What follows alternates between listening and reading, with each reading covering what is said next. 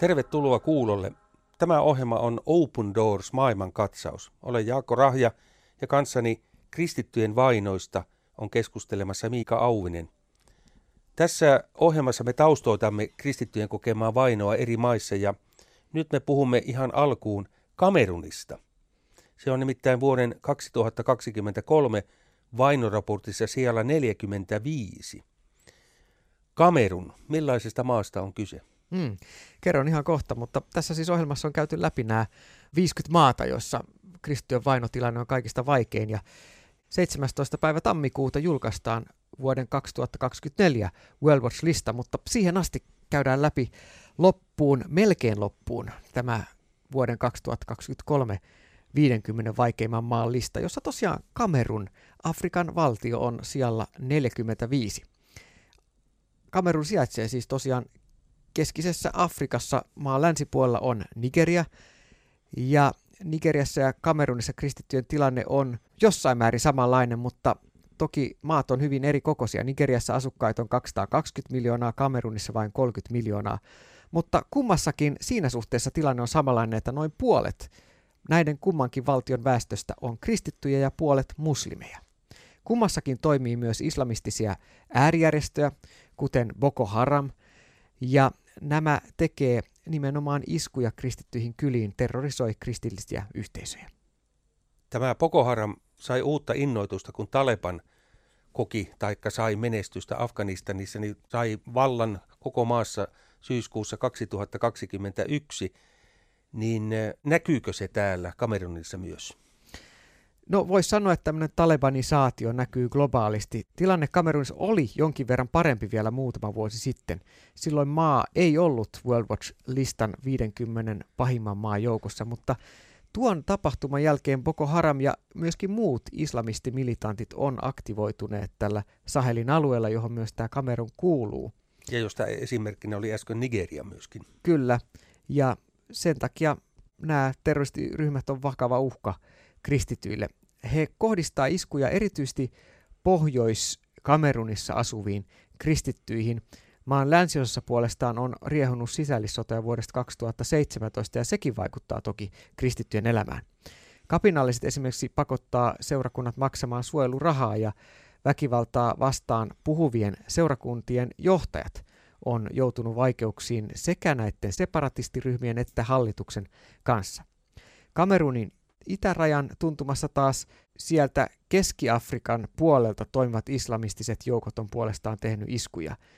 Ja Kamerunissa on lisäksi sitten muitakin jännitteitä, esimerkiksi jonkun verran englannin ja ranskankielisten välillä. Täytyy sanoa, että yhteen maahan mahtuu monenlaista, voisiko sanoa, että jännitettä, niin kuin kauniisti asian ilmaisit, mutta joka kristittyjen kannalta tarkoittaa myöskin väkivaltaa. No mm. entä maan hallinto? Kykeneekö se millään muotoa puolustamaan tai suojelemaan sorrettuja kristittyjä? No ei täysin, eli, eli äh, hallinto ei tällä hetkellä siihen näytä kykenevän ja jopa ehkä viime aikoina omalta osaltaan mahdollistanut kristittyjen painostamisen jatkon. Maassa ei ole hyvää hallintoa, sielläkin korruptio ja monet muut vaivaa, ja Kamerunin ihmisoikeustilanne on itse asiassa aika huono. Korruptio ainakin on vahvaa se tunkee läpi kaikilla tasoilla ja tilannetta kuvaa se, että 1998 ja jo 99 vuosina Transparency International, joka siis mittaa tätä läpinäkyvyyttä ja talouden läpinäkyvyyttä, totesi, että Kamerun on maailman korruptoitunein valtio.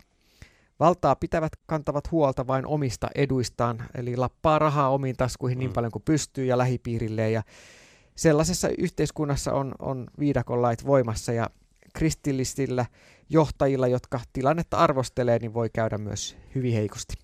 Esivallan tehtävä on ylläpitää järjestystä, jotta muun muassa kristityt saisivat elää rauhassa.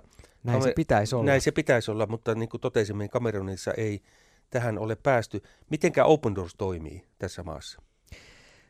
no, Open Doors auttaa erityisesti muslimitaustaisia kristittyjä ja eri tavoin haavoittuvassa asemassa olevia kristittyjä Kamerunissa. Jos islamista kristiinusko on esimerkiksi kääntynyt, ilmaisee uskoa tai kertoo siitä, niin se johtaa vihamielisyyksiin perheen ja paikallisen yhteisön taholta.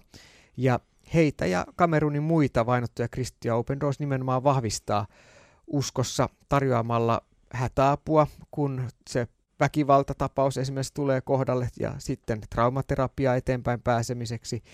Jälleen kerran myös toimeentulohankkeita, kun tyhjän päälle joudut kristittynä pakenemaan omasta kodista, ympäristöstä, lähipiiristä. Eikä myös ruoka-apua ole jaettu? Kyllä, myös ruoka-apua. Eli äh, esimerkiksi Kamerunin pohjoisosassa kristityille pakolaisille Open Doors on toimittanut ruoka-apua.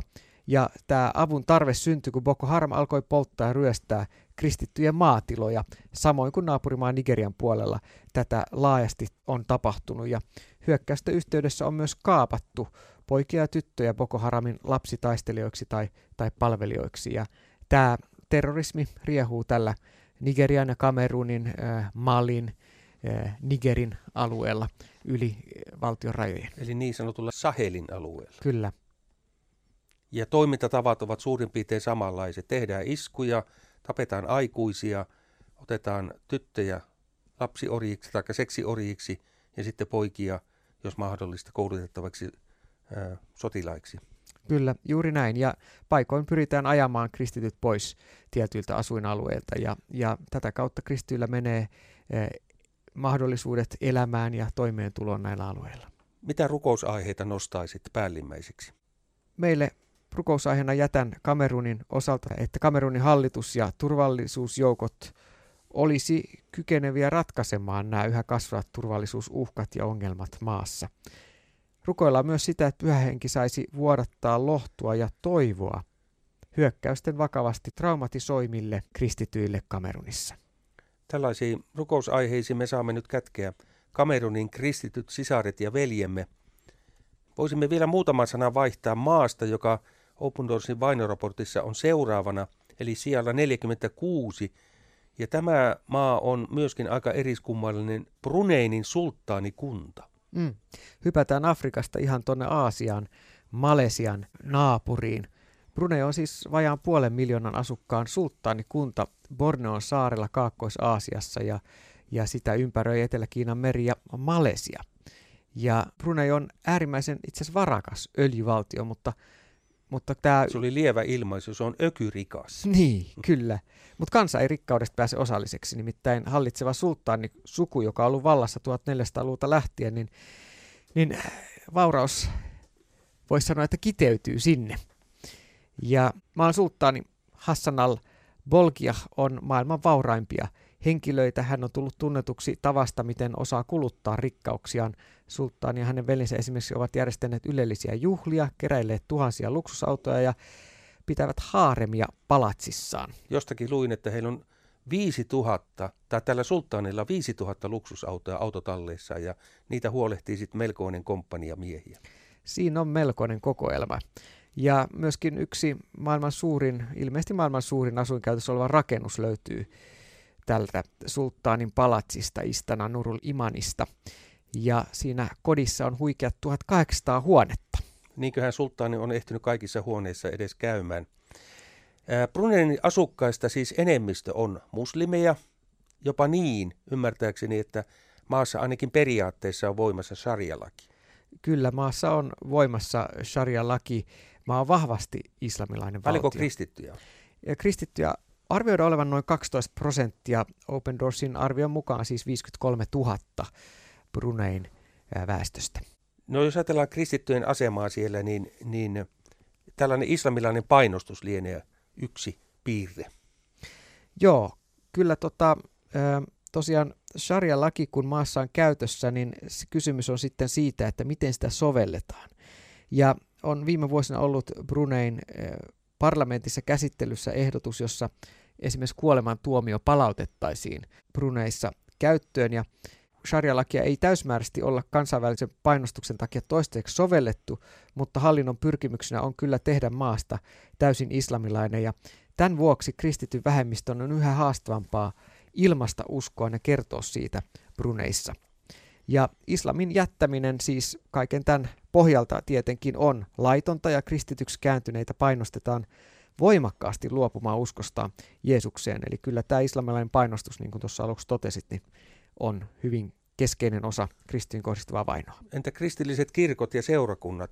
kertoisitko ihan muutamalla sanalla, millainen toimintavapaus niillä on? No Bruneissa viranomaiset valvoo kaikkia kristillistä toimintaa hyvin tarkasti. Protestanttiset kristilliset yhteisöt voidaan rekisteröitä ainoastaan tavallisiksi järjestöiksi, ei seurakunniksi tai kirkoiksi. Seurakuntien johtaja varoitetaan toimimasta liian julkisesti Bruneissa ja jotkut kristit on jopa pakotettu kääntymään muslimiksi. Islamin kääntyneille hallitus myöntää tukia uskon levittämisen edistämiseksi sitten vastaavasti. No miten nuoret, lapset? No moni kristitty nuori on itse asiassa ainoa koko oppilaitoksensa kristitty ja sen takia monilla on vaikea tutustua samanikäisiin henkilöihin, ellei sitten mukaudu kavereiden islamin uskoiseen elämäntyyliin. Yksi esimerkki kerron nuoresta Lina-nimisestä tytöstä. Hän oli hyvin peloissaan ystävien ahdistaessa häntä nurkkaa ja huutaessa hänelle ja, ja tämä kiusanteko johtui kaikki kirjasta, joka Liinalla oli kädessään. He kysyivät, miksi toin raamatun kouluun, Liina kertoo. Olin todella peloissani, pelkäsin loukkaavani heitä, en ollut koskaan aikaisemmin nähnyt heitä niin vihaisina.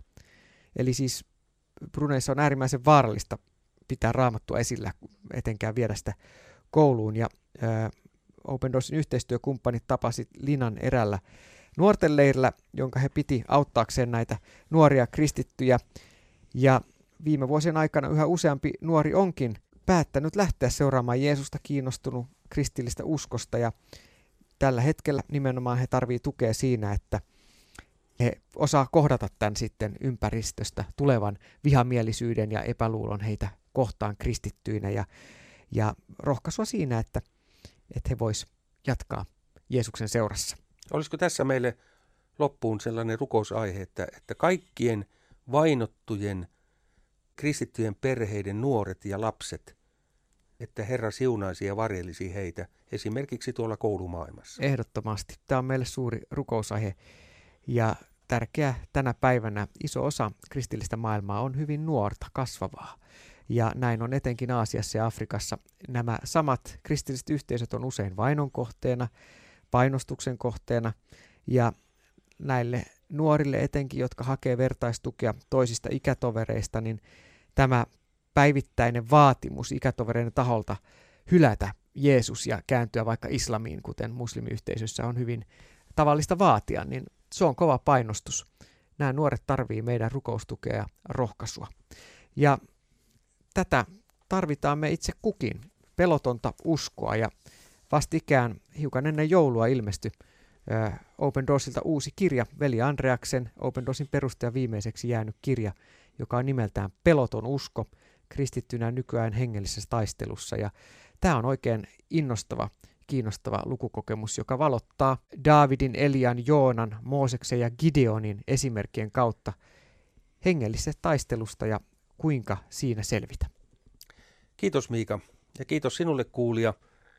Näin tällä tavalla me saimme pienen läpileikkauksen Bruneiniin ja sitten myöskin Kameruniin.